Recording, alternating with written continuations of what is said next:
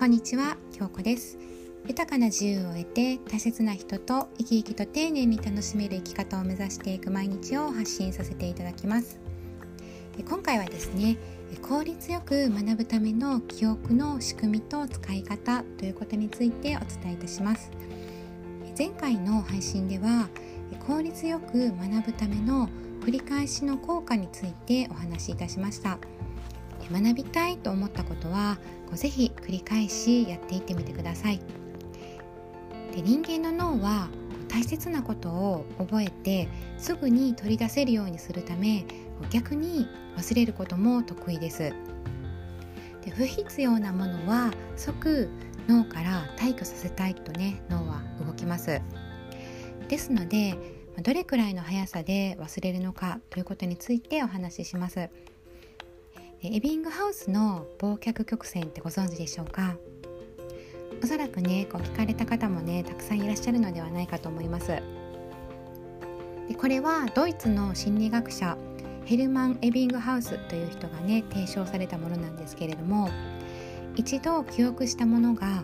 時間とともにどれだけ忘れるかを数値化してグラフにしたものなんですね。でこれによりますと覚えてから20分後には約ね40%も忘れているという事実なんですね。で1時間後には約56%忘れている1日経ったら約75%は忘れてしまっているってことなんですね。で1週間とたち1ヶ月後には80%がね忘れているっていうような結果になったそうです。覚えていたと認識したものでもほんの20分後には約40%も忘れているということにね衝撃を受けますよね。こう半分近く忘れているってことですよねすでにね。で覚えてからの時間が早ければ早いほど忘れてしまっていってるんですね。ということは忘れたそばから忘れていってしまうっていうことなんですね。でそこで前回の配信でお話ししましたように繰り返し覚えることで脳に大切なことだと認識させて記憶を強化していくことが大切なんですね。そしてなるべく覚えてから早めに繰り返し記憶し直す。ということを繰り返していくことが大切なんですね。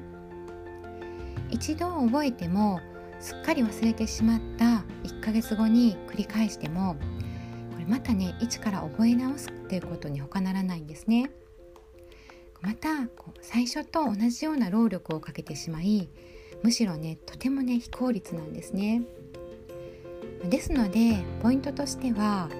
まあ、の一つとして最初に覚えたらできるだけ間を空けずに早いタイミングでもう一度覚える。で2つ目として一度一度ね繰り返すだけではなくこうまたね少し期間を空けた後に再度繰り返し覚えるっていうことをするってことなんですね。で3つ目としては、まあ、このような形を繰り返すということが大切なんですね。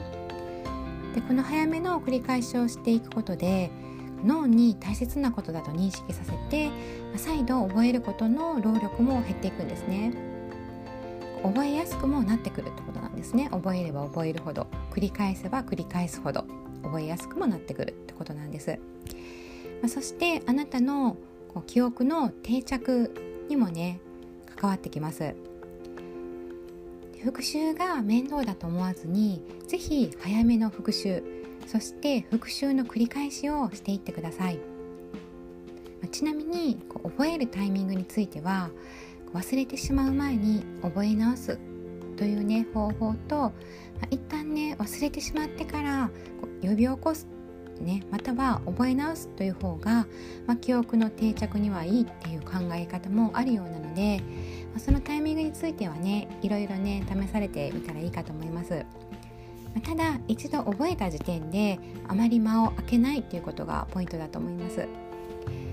で今回のエビングハウスの忘却曲線については、まあ、実験にされたねこう記憶の対象はこう無意味な音節だそうなので、まあ、特にこう覚えにくいことではありますけれどもこう何か単語や、まあ、それらのものを記憶するというだけではなくて